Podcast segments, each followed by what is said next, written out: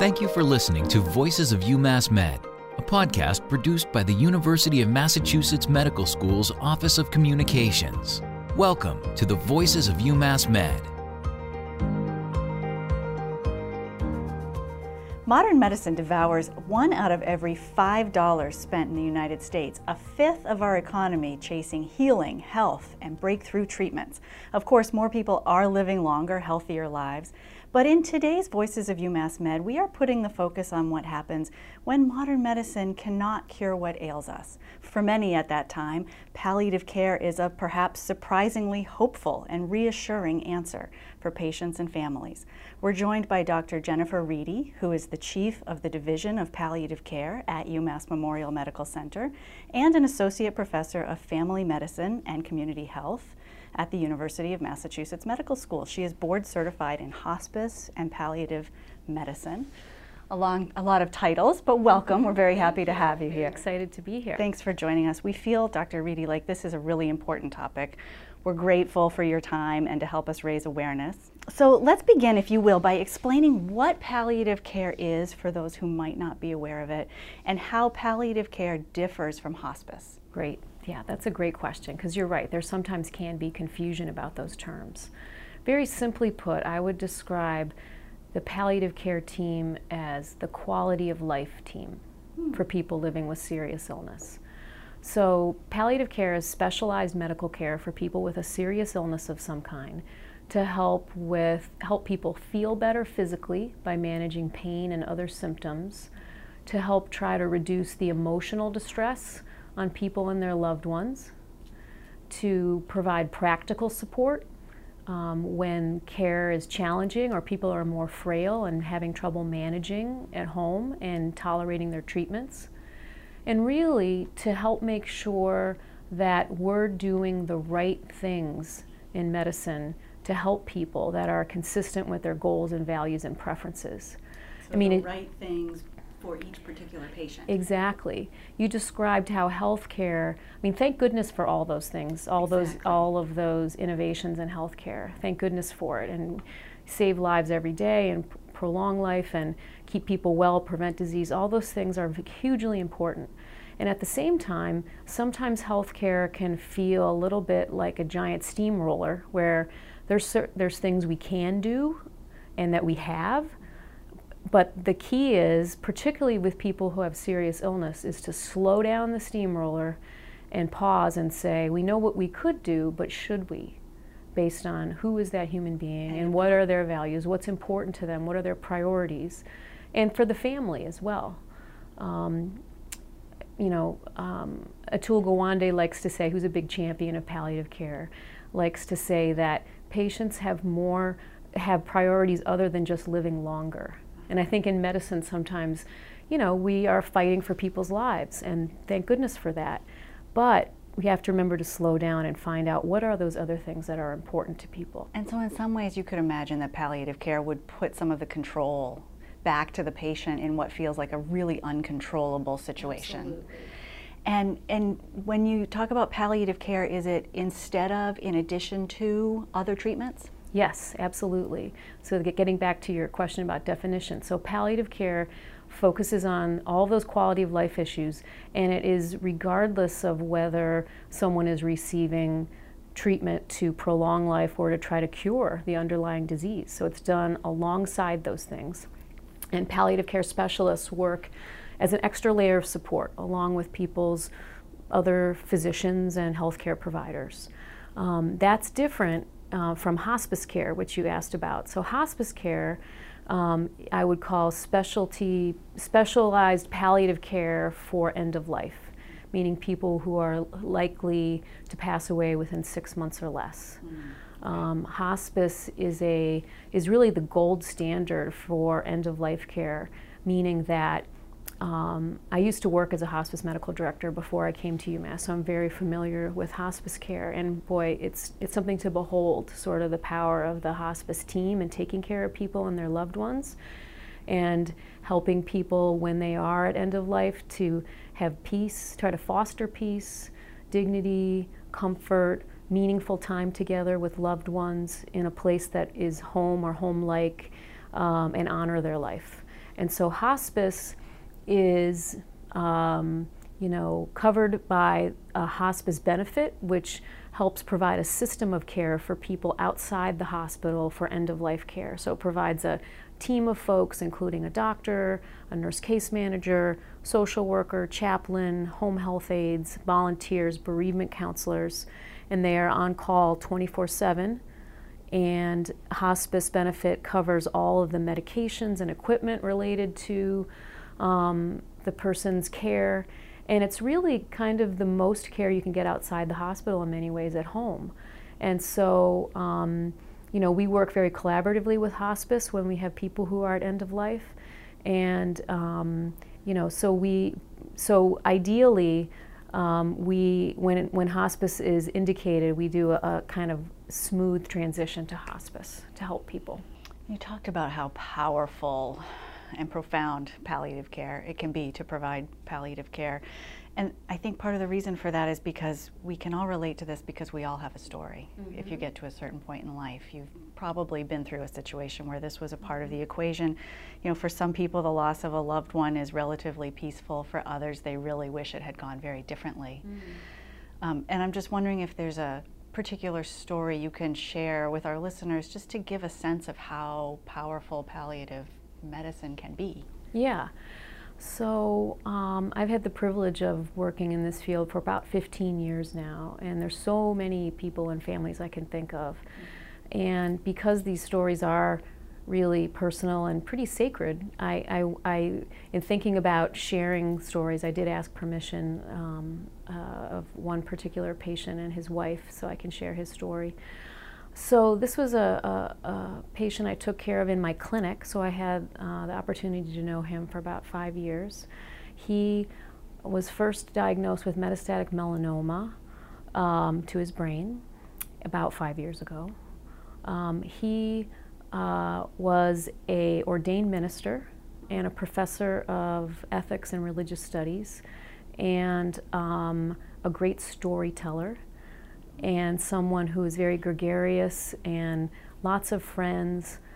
He and his wife have had three sons and multiple grandchildren. And of course, this diagnosis was absolutely devastating. And we know melanoma is a very dangerous cancer.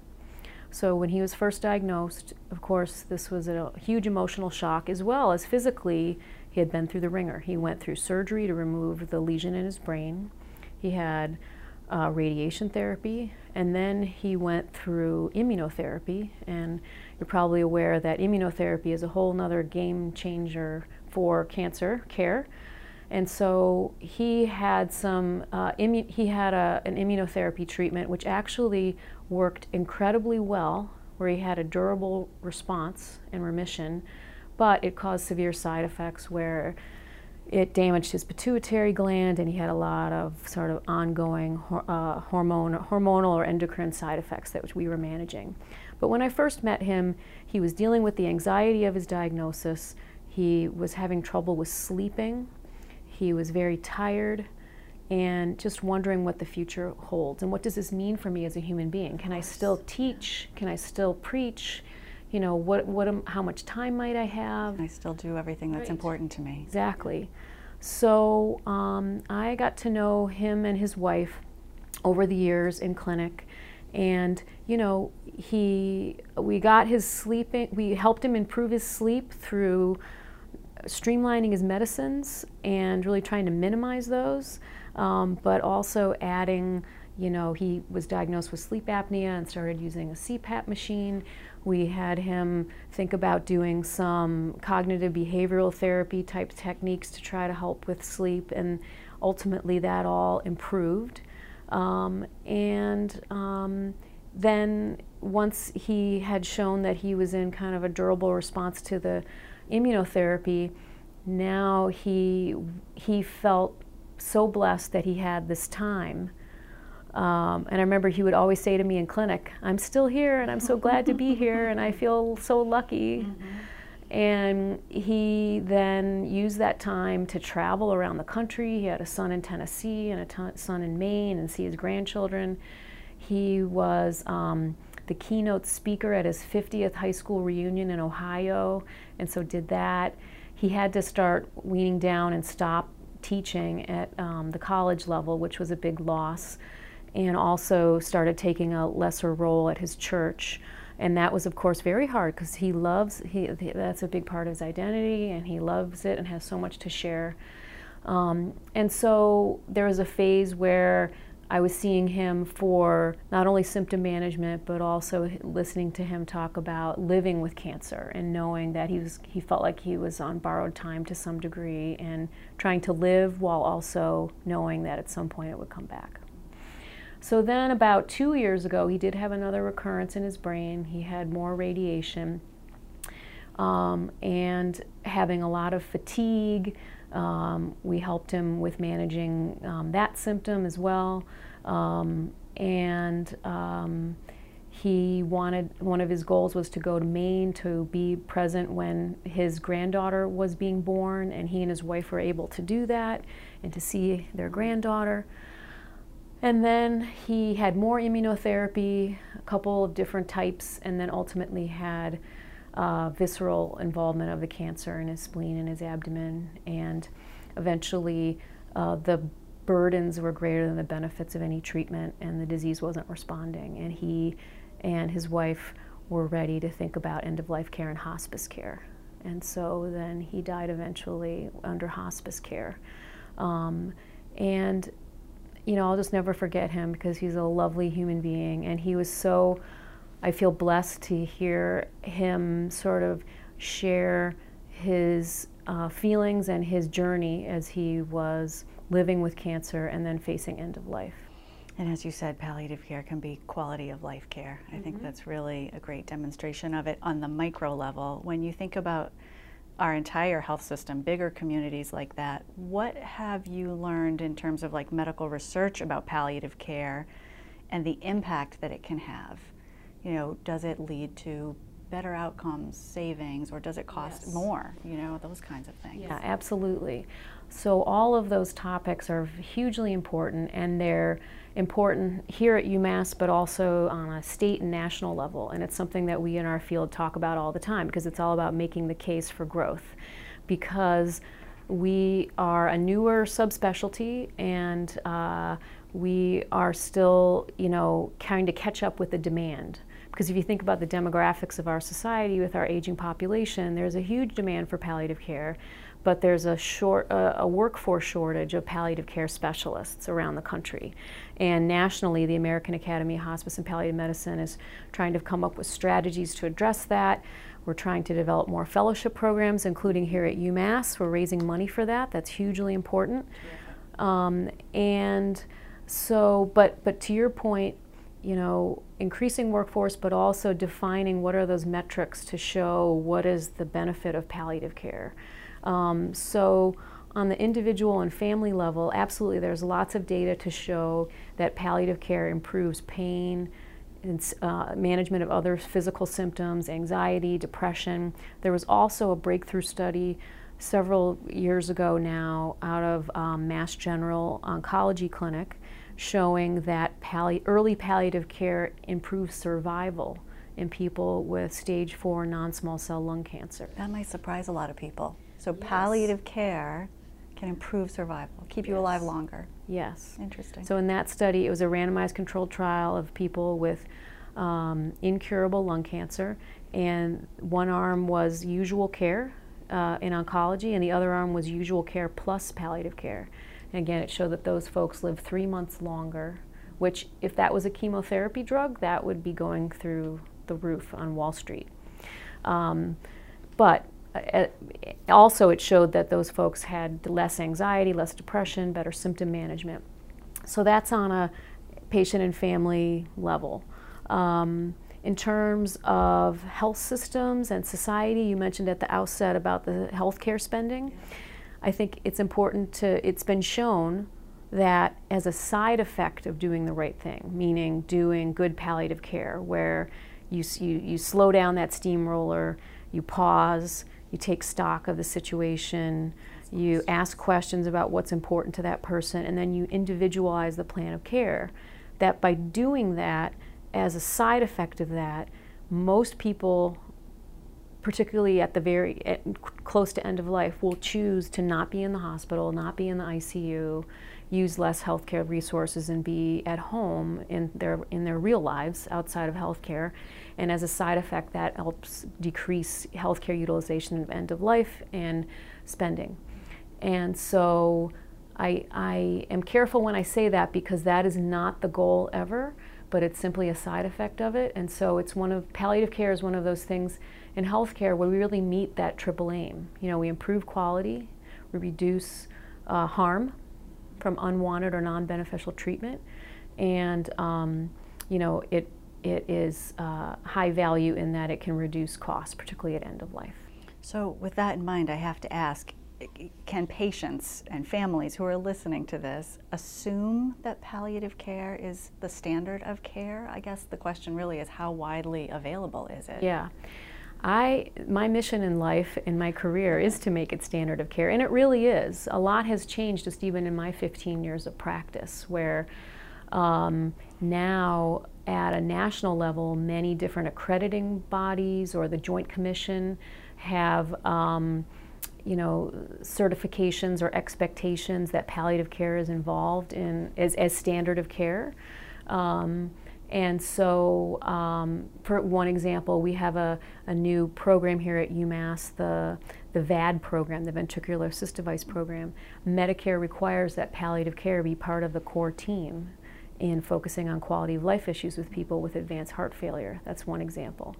But I could give you many examples from all different disciplines about how palliative care really is, you know, being required now and expected as standard of care. Um, and here at UMass, you know, we have grown over time, definitely, and we've come a long way. Where we, when I first started here eight years ago, there were only two of us physicians, and we weren't even a division mm. at that time. And since then, we've become a division under the Departments of Medicine and Family Medicine, and we now have a team of four physicians, three nurse practitioners, two social workers, and a pharmacist. And we cover inpatient, very busy inpatient consult services here at University campus, as well as Memorial Hospital. And at the uh, ACC building, we have an outpatient clinic as well. So we've come a long way, but yet we have a long way to go in that we have a lot of demand that we struggle to meet. And I'd love, as um, chief, to see us, we really need to move beyond just being in the hospital walls in a crisis or in the ED. I mean, it's good that we're there and that's, we should be there and we're proud of that work, but I would love to see us be able to meet people much earlier in the course of illness um, and in their own lives at home or in a nursing facility. Um, and to be able to have a community based palliative care team that would partner as people are in different places and has seamless kind of coordinated care. Well, maybe that's a good point to share some um, statistics that that I thought were rather striking, just about palliative care in general and sort of the how how, how aware patients and families are of it. Um, there, you, you work closely with the Massachusetts Coalition for Serious Illness Care, and they did a 2017 survey in the state of Massachusetts that found two thirds of people say they want to talk to their doctor about uh, palliative care, so 67%. Only 14% have done that. Um, in, in other research that's been done, 82% have said it's important to put their wishes in writing around end of life only 23% have done it. 90% of people say they want to talk to a loved one, that it's important about their end of life wishes, but again, only a quarter have done it. So, how do you um, wrap your head around that disconnect? Right. How can you encourage more people to yes. take that first step? Yes. So, yeah, I think about that topic all the time, and it's a very challenging sort of puzzle to tease out because it's very high stakes, and we so want to make sure, and right? it's so emotional. So if I break it down into maybe different pieces, so for all of us as people um, and as patients, or you know, uh, thinking about our own health, you know, as you say, it's emotional. It's hard to think about. It's the unimaginable. We don't want to have to think about it, of course. and depending on our personality, some people are more planning ahead type people, and other people are sort of go with the flow. Mm-hmm. And so, of course, our personalities come into play with that. Um, and also in our families, you know, we, out of love, sometimes will try to protect each other and don't want to talk about difficult things. And so it becomes the sort of elephant in the room that nobody wants to talk about, but they're thinking about it. So those sorts of, you know, so there are lots of, there are some programs, um, we talked about this ahead of time about the Conversation Project, which is a, a, a, a not for profit group that Ellen Goodman from the Boston Globe has led and championed, which gives people uh, tools to try to sit, prepare and sit down at the kitchen table with their loved ones to either bring up their own wishes or ask their loved one their wishes in a very simple form to kind of write those things down. So how do we kind of break the ice? So there's that. that and, and also thinking about issues around culture and people's different um, belief systems and how that comes into play. So we have to be better about having those kinds of materials available in multiple different languages and really engage people in the community uh, from all walks of life in advanced care planning. Um, one group we partner with in that is something called is a group called Honoring Choices, which is a not-for-profit group that's run by an elder former elder law attorney Ellen DiPaola, and she has helped create materials like that as well as short videos of people speaking in uh, their native language, non-English, speaking about why is it important to have a healthcare agent. So, so that's sort of on the community side, I guess.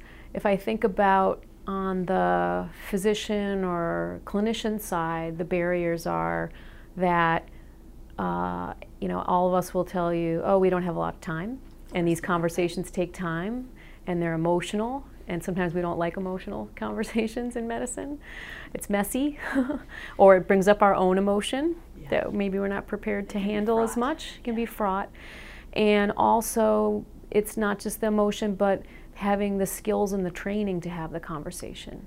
That that's changing now in medical education and in residency education, but um, for a long time, we really haven't taught those kinds of communication skills around serious illness. And so generations of clinicians have kind of learned it on the job or had different role modeling. And um, so it takes some training and skills. And then, thirdly, with this topic, there's systems issues. So, how do we document? How do we write it down? both for the person and their loved ones, but then how do we, let's say they actually do write it down, then what do we do with it? How do we shepherd it? How does it not just stay in the sock drawer at home? How do we put it into the healthcare s- setting so that it's in our electronic medical record, everyone can see it? If someone Great gets point. admitted and the ICU doctor needs to see it, or the ED doctor, or the social worker on the floor, how do we make it visible to everyone so that it's not Groundhog Day again for that patient and family, re explaining everything? Or at least it gives the team that doesn't know that patient long term a springboard for discussion. So that's another thing I, I have done. I was a quality scholar here at UMass, and um, uh, I believe quality uh, improvement is a very important tool for disseminating best practices in palliative care. So I've been very involved in helping with EPIC transition around advanced care planning and how are we, uh, you know, um, how where are we putting those documents? How can we get to them quickly? And trying to improve that going forward. You're listening to Voices of UMass Med, featuring the people ideas, and advances of the University of Massachusetts Medical School.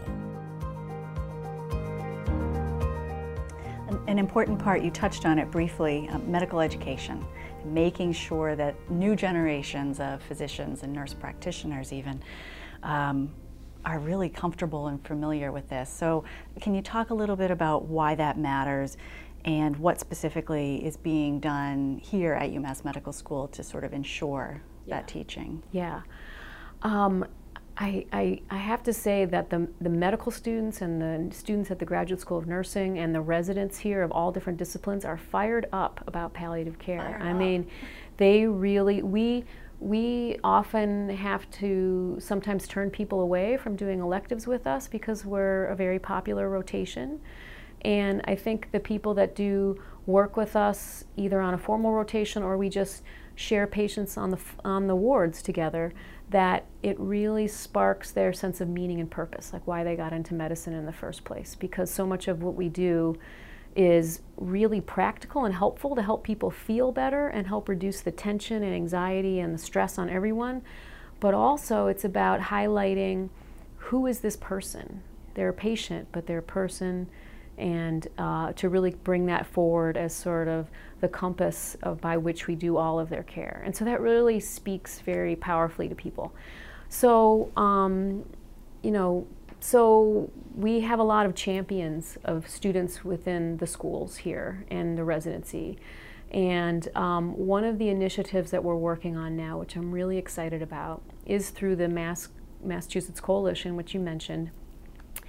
So that group is sponsoring the four medical schools in the state of Massachusetts. So UMass, Harvard, Boston University, and Tufts um, to get together and to figure out how can we pledge that we're going to train all of our medical students in having effective or setting the groundwork for being able to continue to learn and practice effective conversations around serious illness, meaning breaking difficult news, uh, talking about prognosis, you know, exploring goals of care, and ma- making a real uh, um, compassionate and personalized plan of care.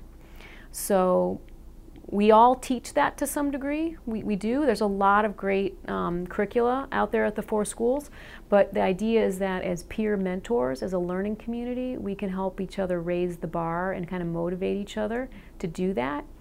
And so we were brought together by Atul Gawande and Harris Berman, who's the dean of Tufts Medical School.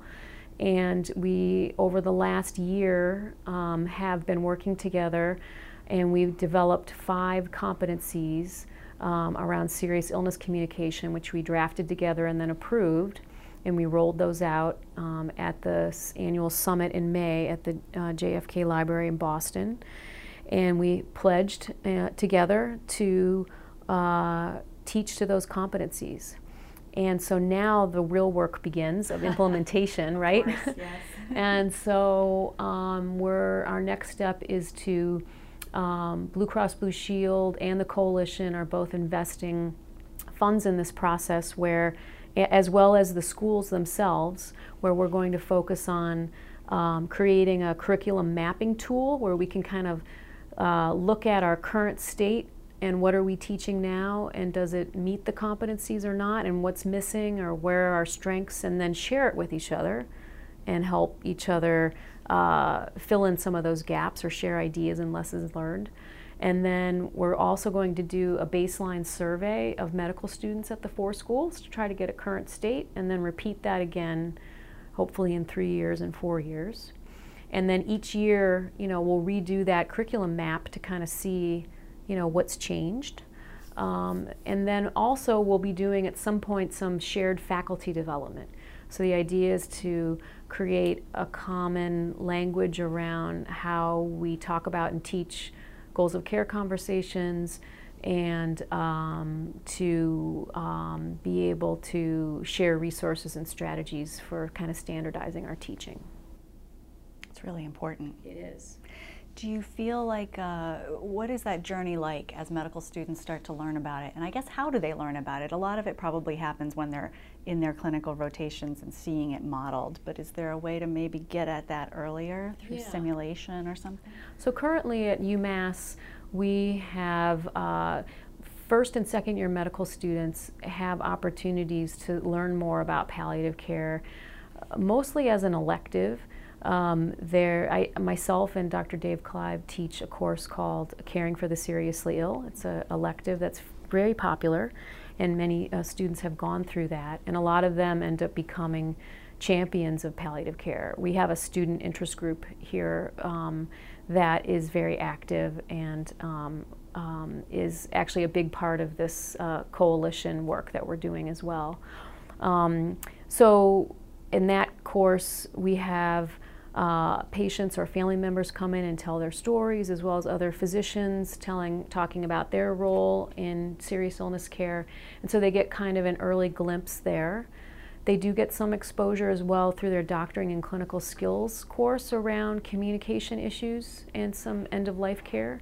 Um, the third year class then does an intra clerkship that Mary Hawthorne, Dr. Mary Hawthorne runs and, and our faculty also contribute to that course as well. Um, and then, really, though, I think it all starts to gel once they're on the wards and in the clinics, and they start working either uh, with us on an elective, um, or they are sub-Is and they're doing a family meeting with us or sharing a patient with us over time. Um, and then, uh, and that really can be the best learning because it's attached to a real life person you're taking care of and a family member, and that is really what is very transformational for a lot of students. Does it does it uh, ever overwhelm them emotionally? Yeah, absolutely, because you know we're really choosing in a way to go into the frying pan of a crisis situation. Um, I'm thinking of a situation that I had just yesterday over at Memorial, which I, I won't share the details, but I was working with a, two wonderful fourth year students, and they were absolutely amazing. But it was a very emotional family meeting, and this one student was uh, on his ICU rotation and was very, of course, attached to this patient and family. But he did a beautiful job of participating, and uh, his relationship with the patient was very important to the family. The family was looking at him for sort of his insights and what he had to say. And afterwards, we debriefed, and he talked about how it was emotional, but um, you know, so so meaningful. But to your point, one of these four, one of these five competencies is about the skill of learning how to sit with strong emotion and how to be aware of your own emotion so that you can take care of yourself and, and foster resiliency and avoid burnout because if we don't do that piece and you just put yourself in the frying pan, then you, you need to not get burnt. Well, that's what I was wondering about. Do the conversations that this job requires you to have get any easier with time? Yes and no. In that, no, it's always, especially if it's an end of life situation, it's always tragic and sad. The reason I say no is that over time, I think I've learned to reframe for myself what we're doing, meaning that we don't have control over the fact that everyone at some point will, will die and everyone we love. And that's a terrible thing to think about. But when you can't control it and it's happening anyway, you choose to show up in a very profound time in people's lives to try to make it a little better and that to me is very meaningful and an honor. And um, it can really have ripple effects beyond what we understand. It helps that patient hopefully find peace at end of life, but also for loved ones who witness it, and then down the line there are other losses that occur, or the fam, you know, these all become part of family lore and stories, and the way that that all happened becomes part of the DNA of our family history. And so that to me is a quote success in that as much as I don't want to see someone die, and we try everything we can to try to stave that off, but when it's time, if that person can pass peacefully on their terms, in control, with their life honored, and their loved ones in their grief over the years can look back and think, you know what? I was a good wife. I was a good brother. I was a you know, I did eh, the right things and I showed love and we had meaningful time and it was, I did the right things. That is a success.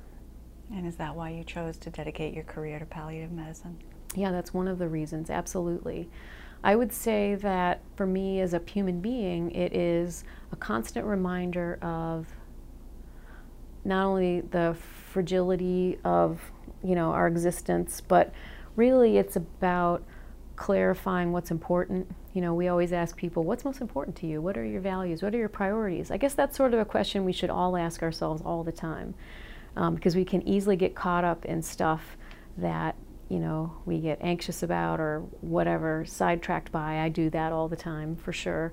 but it's a very clarifying sort of world to live in, in that for to to watch people who know that time is limited in some way, and then um, figure out what matters most, and you see a lot of love that comes out of that. That that is very meaningful and helps me live better, hopefully.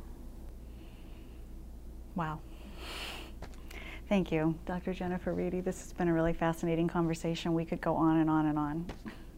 Thank you so much for having me. I really appreciate it. So, uh, we did during our conversation mention a few resources uh, that you and the coalition members have been working on. We'll do our best to make those available to listeners at umassmed.edu/news. You've been listening to a conversation with Dr. Jennifer Reidy, the Chief of the Division of Palliative Care at UMass Memorial Medical Center and an Associate Professor of Family Medicine and Community Health at the University of Massachusetts Medical School. She is board certified in hospice and palliative medicine. You have been listening to Voices of UMass Med, a podcast produced by the Office of Communications at the University of Massachusetts Medical School. Find news and all of our podcasts at umassmed.edu/news and stay up to date by following us on Facebook at UMass Med, on LinkedIn, and on Twitter at UMass Medical.